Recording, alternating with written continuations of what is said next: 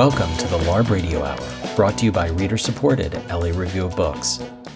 I'm your host, Eric Newman, and I'm on my own in the remote studio today because Medea and Kate are both waylaid with COVID. I'm sending them all our well wishes for a speedy recovery and a good reminder to all of you out there to stay safe as we head into the holidays and yet another COVID spike. On this week's show, I'm speaking with Dionne Irving about her debut story collection, The Islands. It's a beautiful collection that explores the experience of diaspora from multiple perspectives across Canada, the United States, France, England, and Jamaica.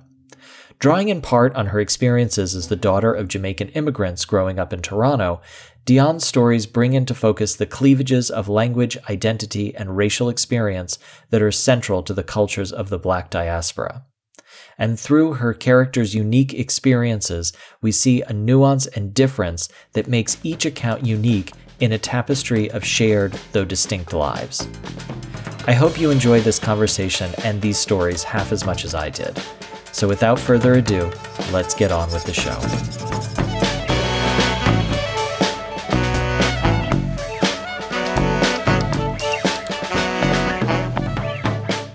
Pleased to welcome Dionne Irving to the show today. Dionne is the author of Quint, and her work has appeared in a number of journals and reviews, including the New Delta Review and LitHub. She joins us today from her home in South Bend, Indiana, to talk about her debut story collection, The Islands. Moving across the United States, Canada, Jamaica, England, and France, the collection explores its female characters' experience of diasporic dislocation, that feeling of never quite fitting into the rhythms of either their adopted culture or their culture of origin. Dionne's prose reveals, in fact, origin, that foundational and orienting sense of where one is from, as an eternally unsettled question for these female protagonists, troubling the ways in which they find or make a home for themselves and the relationships they form with others. Welcome to the show, Dionne. Thank you so much for having me. So, can you tell us just a little bit about how this collection came together for you? I mean, it clearly has a distinct focus on women living in various types of diaspora. But I'm also curious that you flipped what we usually understand as the normative publishing model of coming out with the story collection first and then doing the novels. So, can you talk about maybe also what was different about writing short stories versus writing the novel? Yeah, I mean, I think short stories are my passion. I have always loved stories. I love the short form. I'm really taken by the idea of the way in which juxtapositions can happen in the story form really close to each other. And so some of these stories are really old. They actually predate the novel, but I have always been so passionate about storytelling.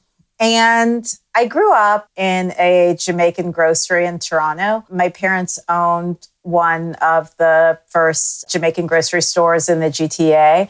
And so that was my weekend pretty much every week growing up. And so you can tell the story Shop Girl that's in the collection is pretty autobiographical. But the education that also provided me was the fact that there were people coming in from all different islands, this beautiful mix of different Caribbean cultures every weekend in the shop. And I got to hear all those stories. I got to hear, you know, all those accents, all those voices. And so many of those stories were also about this idea of dislocation because it was often people buying the foods from home, but also sending things to family in different parts of the world. There was always family in England, there was always family in the Caribbean.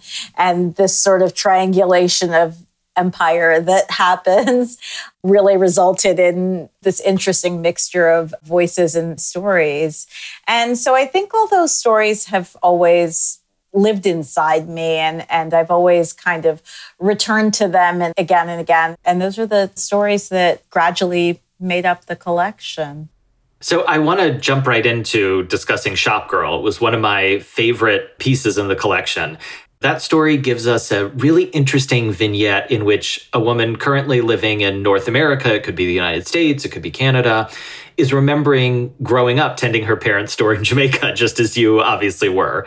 And what I find very interesting is that it's a place that she loves, but also a place that growing up she couldn't wait to get away from. And it's that sort of ambivalence that she can't quite find a way to describe. You know, which she eventually, or the narrator says, she both loves and hates the shop equally. So, can you talk a little bit about that ambivalence that the protagonist feels, both loving a site, let's say, of home, but also not wanting to be identified with it?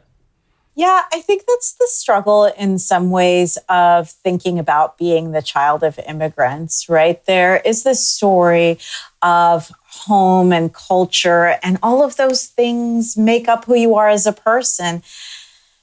And yet they're also really isolating and lonely. That when you live in a larger culture, whether that be in England, in Canada, or in the United States, that that culture somehow becomes subsumed by the larger cultural narrative. And I think, especially with Black immigrants, that becomes a really interesting kind of story.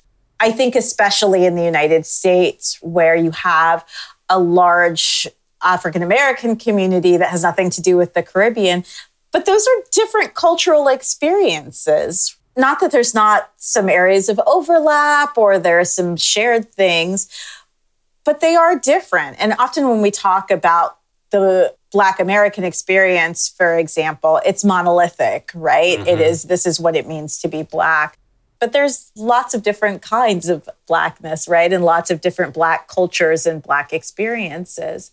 And so I think that idea that I think for me runs through all the stories in the collection has to do in part with this idea of loneliness, right? And the ways in which immigration and the process of immigration, whether you are the immigrant yourself or you're the first gen or second gen, puts you in this liminal space. And I think that is a complicated relationship.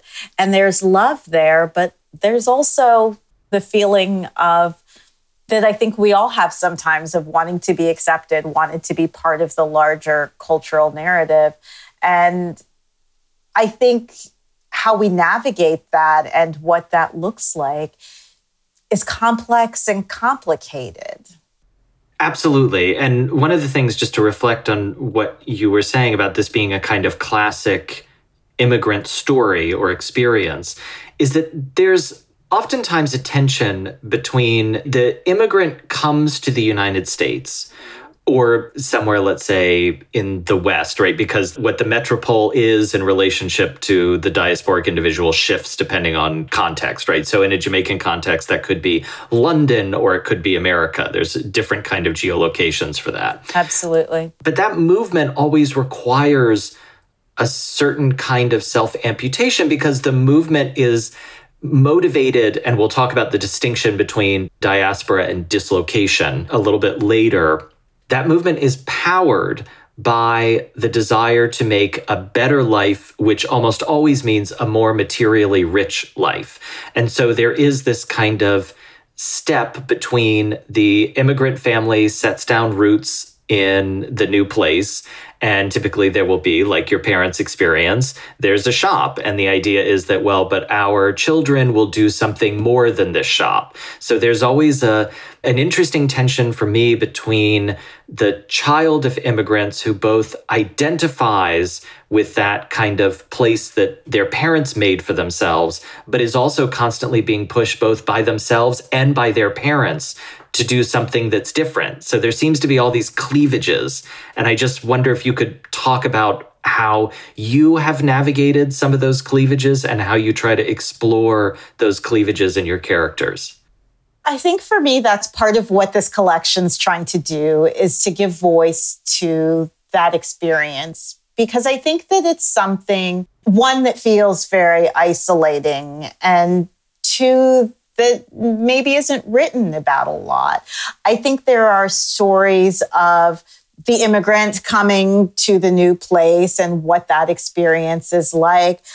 And there are experiences of ethnic Americans, but I think a lot of my stories sort of navigate the spaces between those two things and tries to figure out the multiplicity of complications that arise from those experiences.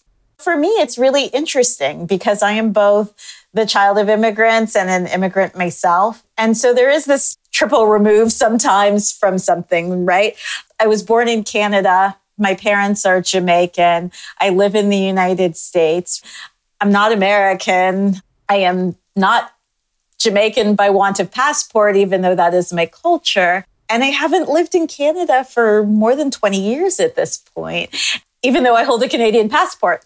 And so it is about living in all of these spaces sometimes for me simultaneously and, and thinking about the ways in which the characters in my story are also kind of living between these spaces instead of maybe inhabiting all of them completely. I think the thing that's very difficult about immigration is the way in which it is like an alien experience in some ways. I think when people were enslaved or when people traveled across the globe, you left and there the expectation was that you would never go back. Yeah. There was this sort of complete cutting off from the home, from the culture. And I think that did a couple of things, right? There was the idea that then you had to make this new place, whatever it was going to be, whether you had been taken there by force or you had come there, you were going to have to make a home in some ways, whatever that was going to be. I think the interesting thing about immigration, its sort of contemporary permutations, is actually and maybe somewhat more psychologically damaging, right? Because you can buy the foods of home, you can text and call and visit home, but you're not home. And that's what it means in part to immigrate, right? Nowhere is home. The new place is not going to be home. And you can't go home again in some ways, right? Because you're fundamentally changed by the process of immigration. And so it leaves you with this kind of psychic homelessness. And in some ways, you sort of corral your children along into this experience with you, right? And that they also live between these two worlds and between these two places. There's a real sadness in that. And I think it's important to think about those stories and, and how we tell those stories. One of the things that comes up, you know, we'll shift gears a little bit to talk about the story All Inclusive, which I think addresses the particularly vexed position of the child of immigrants who is born outside of the country of origin. So, in this case, you have a protagonist who's facing a very different sort of diasporic crisis, right? She's returning to Jamaica, which is her parents' home and her kind of cultural home, but it's a place she's only ever visited as a tourist. And she's fallen for this white poet who takes her there and and he impresses her. This is one of my favorite parts because I'm a huge Claude McKay fan. That he impresses her with a line from Claude McKay's "The Tropics in New York." So this is actually one of my favorite. It's where I learned that the Jamaican word or term for avocados is alligator pears, um, which is both so evocative of what that fruit actually looks like. But it's very clever to include here because that poem is about McKay's longing for his home as Jamaica as an expat living in Harlem in the early 20th century. And that feeling of real visceral sensory connection is something that your protagonist wants, but which is foreclosed for her because she was not born in Jamaica and didn't grow up there. And there's a moment where she describes this, I think, abject loneliness that you're getting at, which is, and I'll just read it here. She wasn't Jamaican, but at the same time, she was. Because she was born in Canada, Kraft Dinner, Hockey Night, and soggy boxes of poutine were as much home as the crispy skin of Escovitch fish ladled with vinegar, steel pan drums, and cornmeal porridge. They all felt like home, tasted like home, but were not home. She was a tourist too. Can you talk a little bit about what you wanted to bring into focus in this story and how a character like your protagonist here can navigate what feels like effectively a permanent homelessness? Is there any resolution for the kind of the dilemma that she faces? No ultimately. I think i think that that to me is kind of connected in some ways to what you said earlier about capital and the way that's inherently linked to tourism and inherently linked to immigration and those two things are twinned together. I think that the thing that's really hard about thinking about this idea of capital is the way in which capital can mean this rejection of home too, but it also means you can't go home. It's really interesting now. I see people of my parents' generation, and many of them who have lived away from Jamaica for, you know, 20, 30 years are now, you know, buying retirement homes in Jamaica and sort of going back occasionally. But it's funny, even with them, like they can't stay they don't want to stay. It's not their home for them either, right? For them, it's still a place to go on vacation. And so they get irritated with some of these things that are like absolutely a part of life in Jamaica because they've lived away for so long and they've forgotten or they understand a world in which sometimes those things are easier that have to do with capital.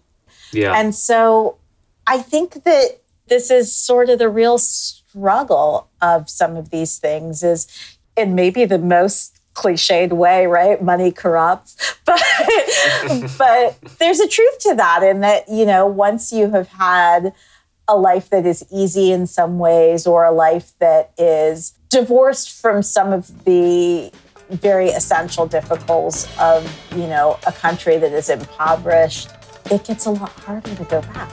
Yeah. Because it's easier.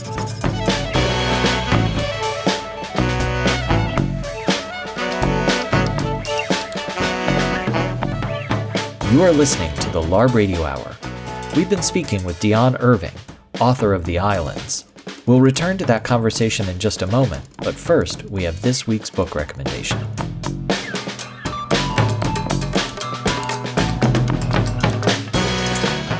We have Peter Brooks on the line with us today. His latest book is called Seduced by Story The Use and Abuse of Narrative. And Peter is joining us to give us a book recommendation. Peter, what book are you going to recommend? Of all the books I've read over the last few years, I think the one that stays with me most is Maaza Mengiste's The Shadow King, which is an extraordinary, almost epic telling of the Italian colonial wars in Ethiopia. It seems to me uh, it's both almost mythic in its grandiosity and also very sensitive on the level of individual character. I just, I found it extraordinarily interesting. How did you come to this book? Someone gave it to me. I mean, a friend said, You'd like this. There's an earlier one I read called Under the Lion's Paw. Is that it? About Haile Selassie. But I think The Shadow King is even more impressive.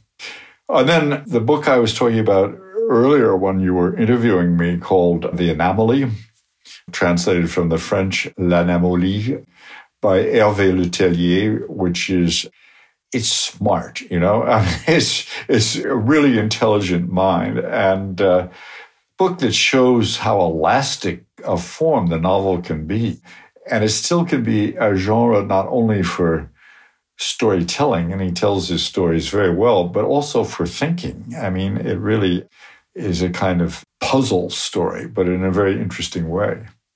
Well, if we don't take book recommendations from Peter Brooks, I don't know who we're taking recommendations from.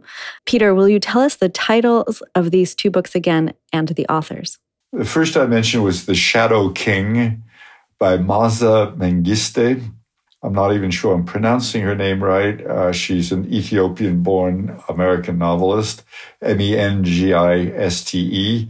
And the other was Hervé Le Tellier, L E capital T E L L I E R, called The Anomaly. Thank you so much, Peter. Thank you. It's been a pleasure. We've been speaking with Peter Brooks. His latest book is called Seduced by Story The Use and Abuse of Narrative.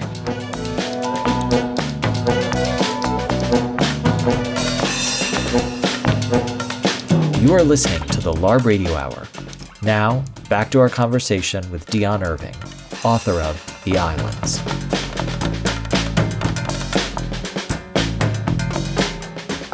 What you're reminding me of is there's another story that you have called Canal.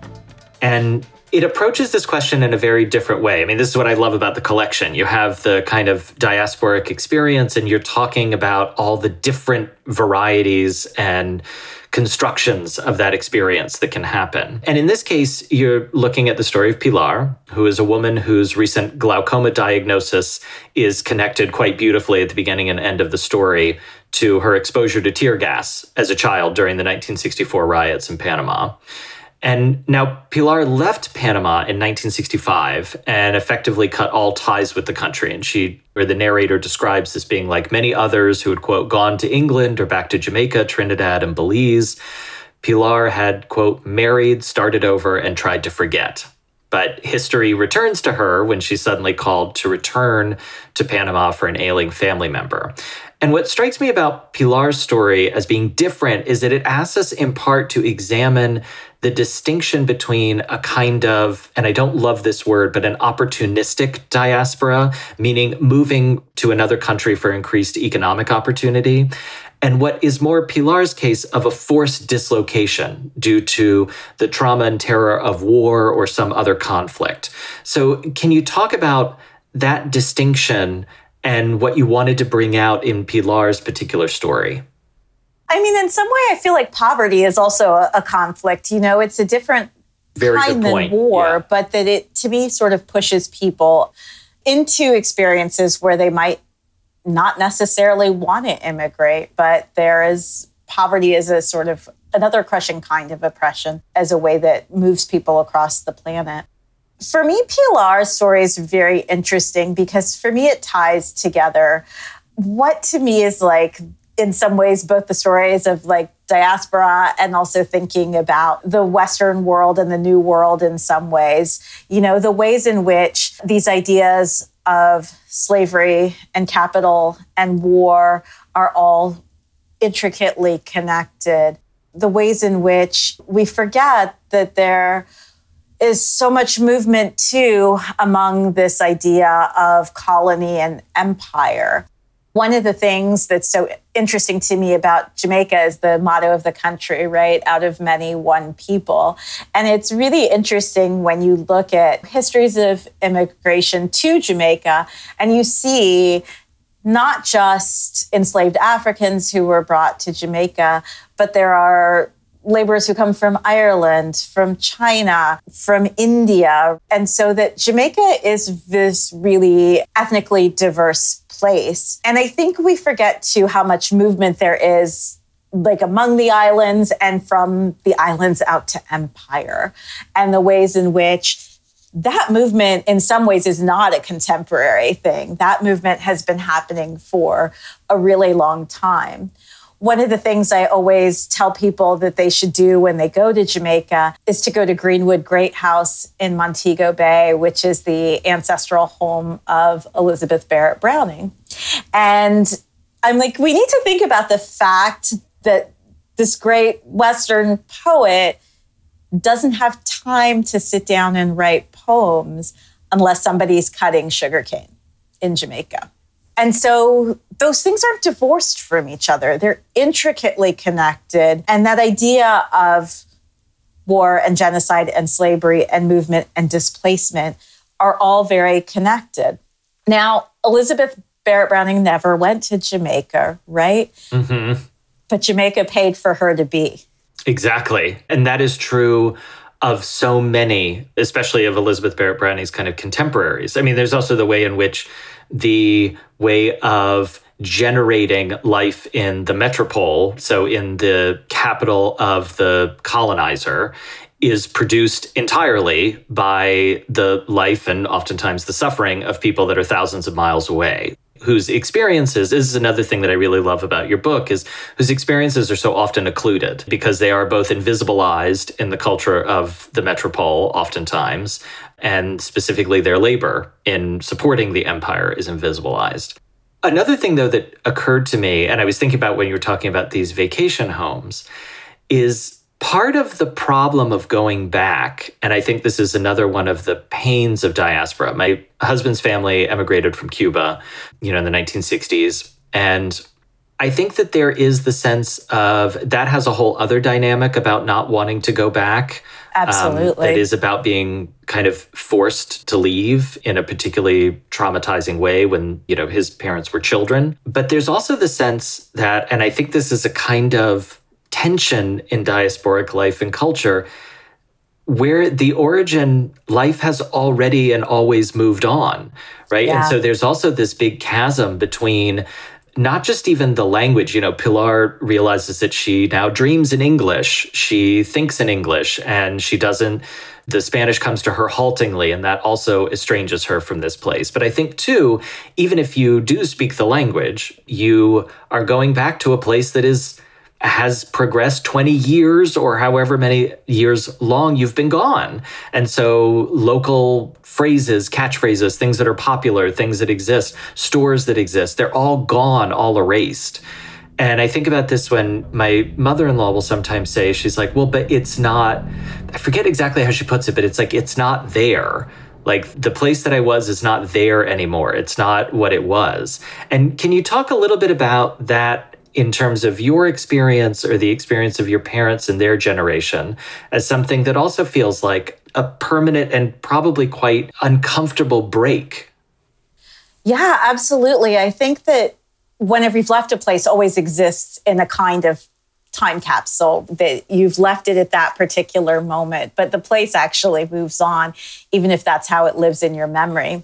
You know, I was just when the Queen died recently, I was telling somebody that one of my very earliest childhood memories is of my grandmother waking me up to watch Charles and Di get married mm. because she was a British citizen through and through. I mean, she came of age before independence.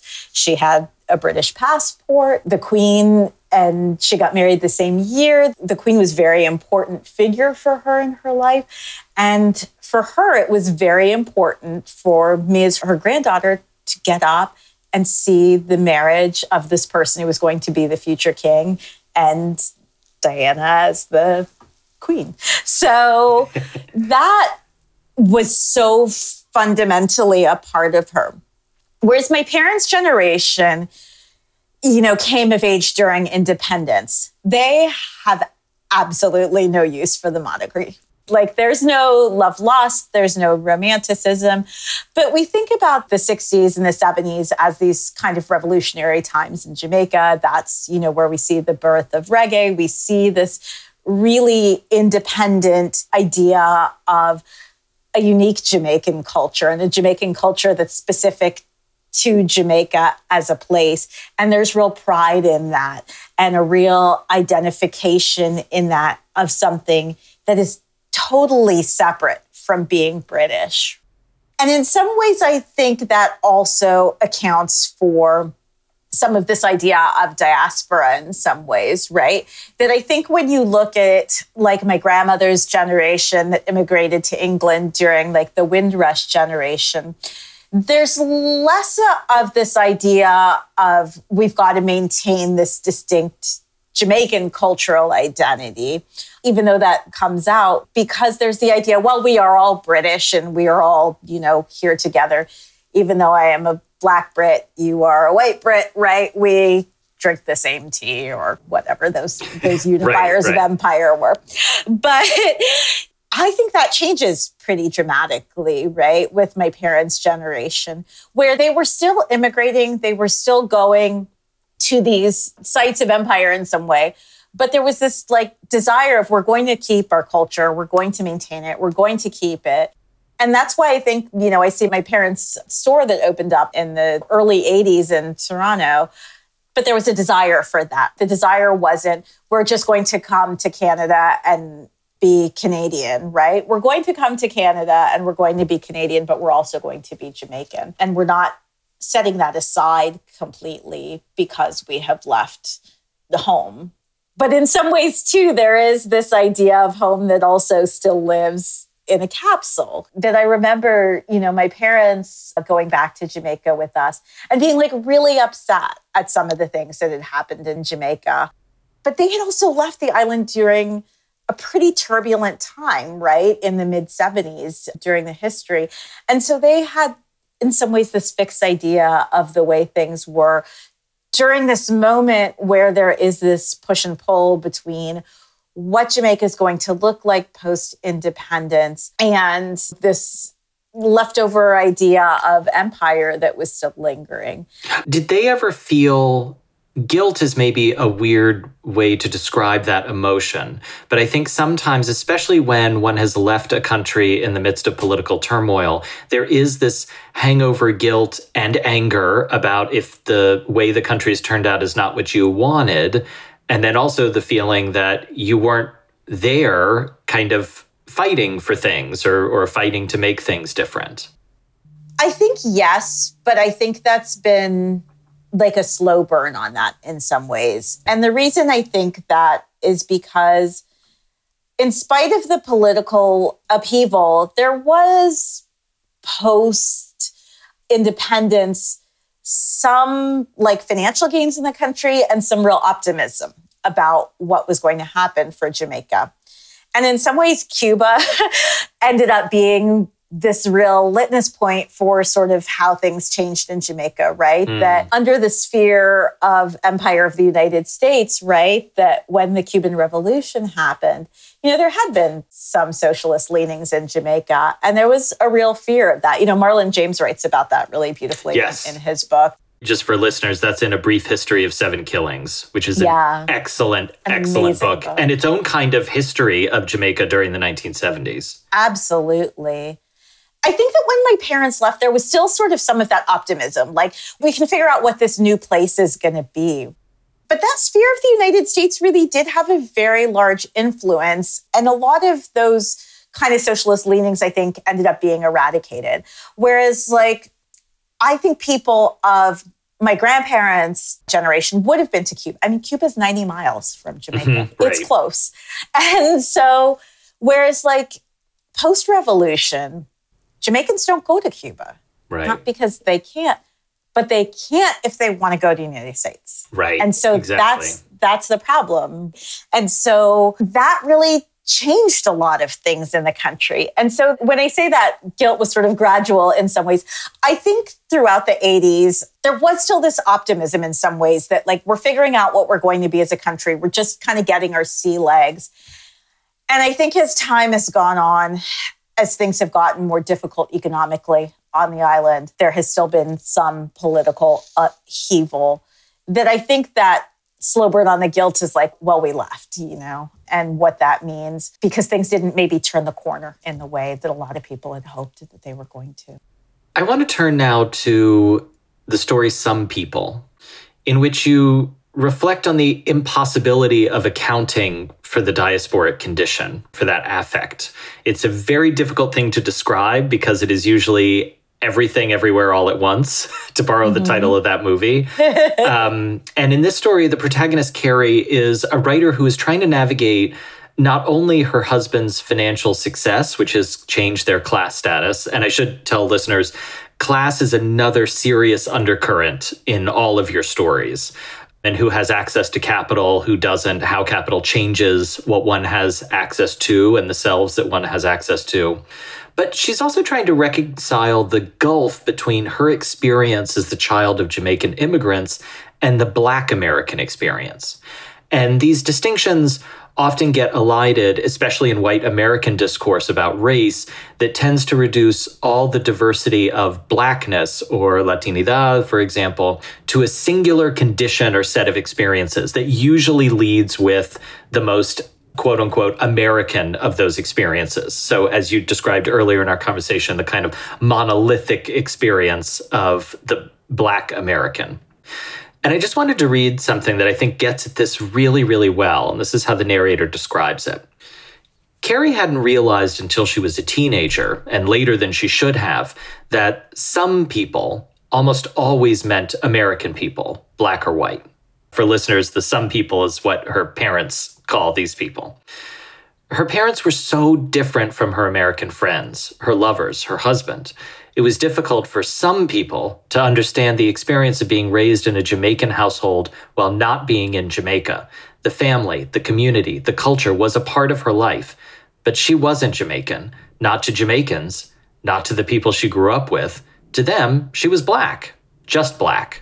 Some people who hadn't grown up eating breakfasts of ackee and saltfish, who hadn't had tablespoons of fish oil every morning, who hadn't swallowed fishy burps all day, couldn't understand. There was blackness, yes, but the cultural experience was too different.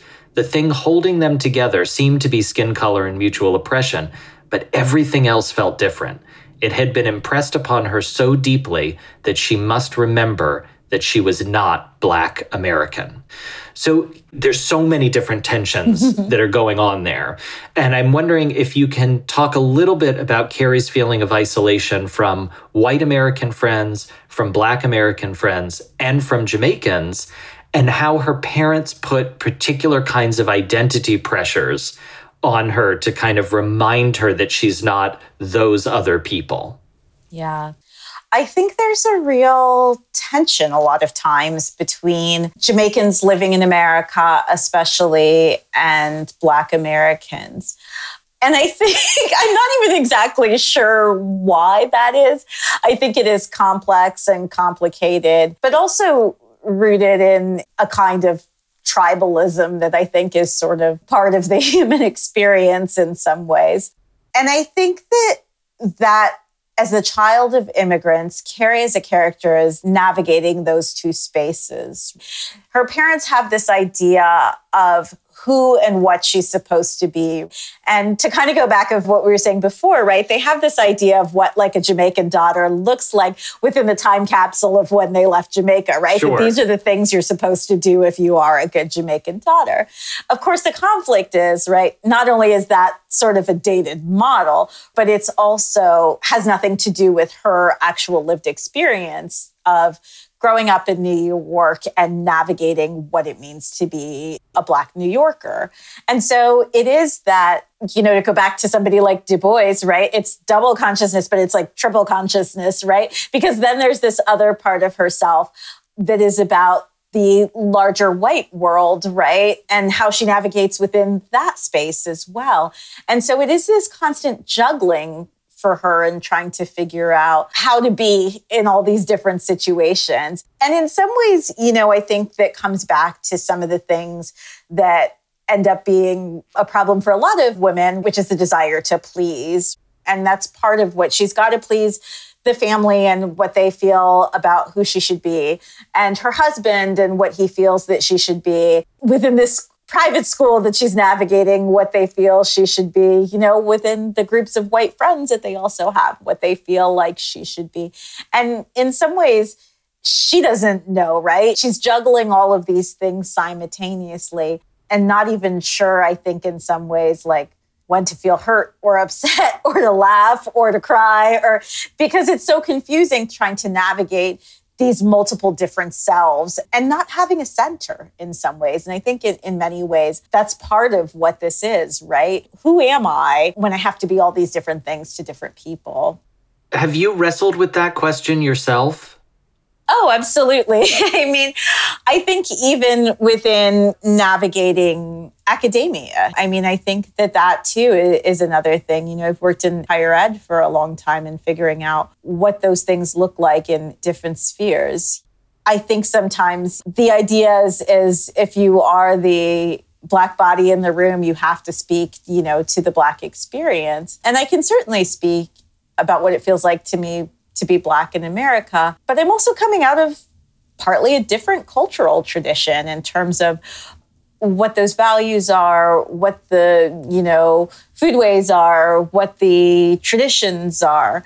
And so in some ways too, I always tell people I'm still learning about America. You know, I've lived here a long time, mm-hmm. but I'm still navigating what that looks like and what that means. And it's always coming through a level of remove it's really funny. I have a seven year old son, and like, I realize so much how school is such an indoctrinating force, you know, where he comes home and he is singing like the great American songbook. you know, it's like you're a grand old flag and the Pledge of Allegiance. And I'm like, this is a lot. But because I didn't go to elementary school in the United States, right? I'm like, oh my gosh, is that what this is? You know, that's right, there's this kind right. of indoctrination of nationalism that I hadn't even thought about. But, you know, it's the first time in some ways that I'm getting up close and personal with like early American education and what that looks like and what it means to sort of be made into an American. And I'm sure there's some of that in me growing up in Canada that I probably can't parse out. Well, that's what I was just going to say. Your son probably has a completely different experience of even the possibility of nationalism mm-hmm. than you ever did, right? Because if you had Absolutely. maybe the Canadian system is not quite as, you know, rah rah nationalism as it is in the middle of our country. But you would then go home and you're having an experience that is more Jamaican nationalism, but that's also not exactly you. So I guess we've talked a lot about the kind of feeling of dislocation or the feeling of disconnection. But let's kind of end, if we can, on a note that what helps you feel connected? Like, where do you feel home and where do you think these characters in your stories can locate themselves in a kind of home? Yeah, in some ways, I feel like the book itself is like the book my characters need. like it's the book they would want to read, right? To locate them and make them not feel so alone.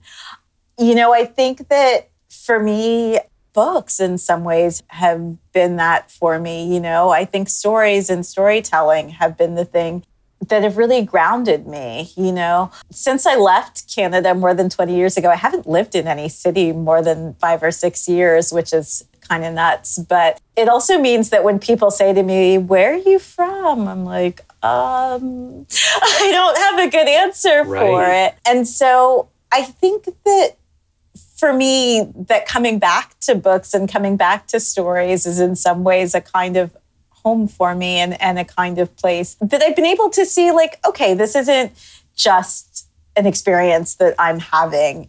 And I'm really excited about some of the other books that are coming out that are telling not just the story of Jamaican immigrants, but the story of like first gen people. You know, Jonathan Escoffery's book and Prince Shakur's book, uh, his memoir, that are thinking about the multiplicity of stories that make up the diaspora.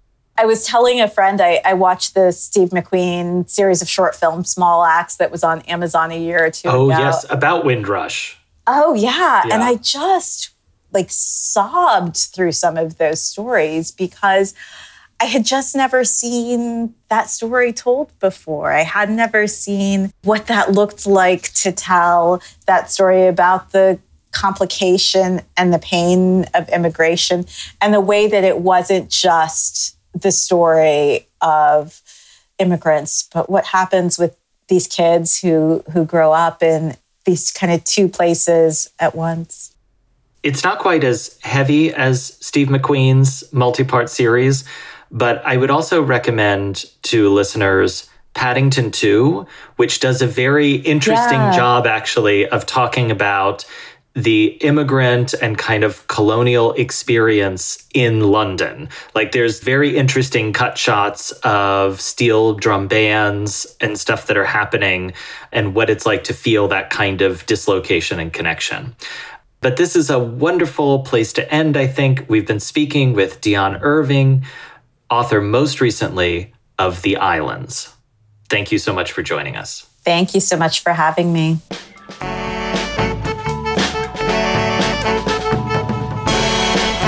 For listening to the LARB Radio Hour. Subscribe to our show on Apple Podcasts, SoundCloud, Spotify, or wherever else you get your podcasts. If you like the show, please rate us on Apple Podcasts to help us get the word out. And we'd really love to hear from you. The producers of the LARB Radio Hour are Medaya Ocher, Kate Wolf, and Eric Newman. Our executive producer is Alan Minsky. Our sound engineer is Jiha Lee. Editorial production by Jake Levins. Our intro music was written and performed by Imogen Teasley Lawton.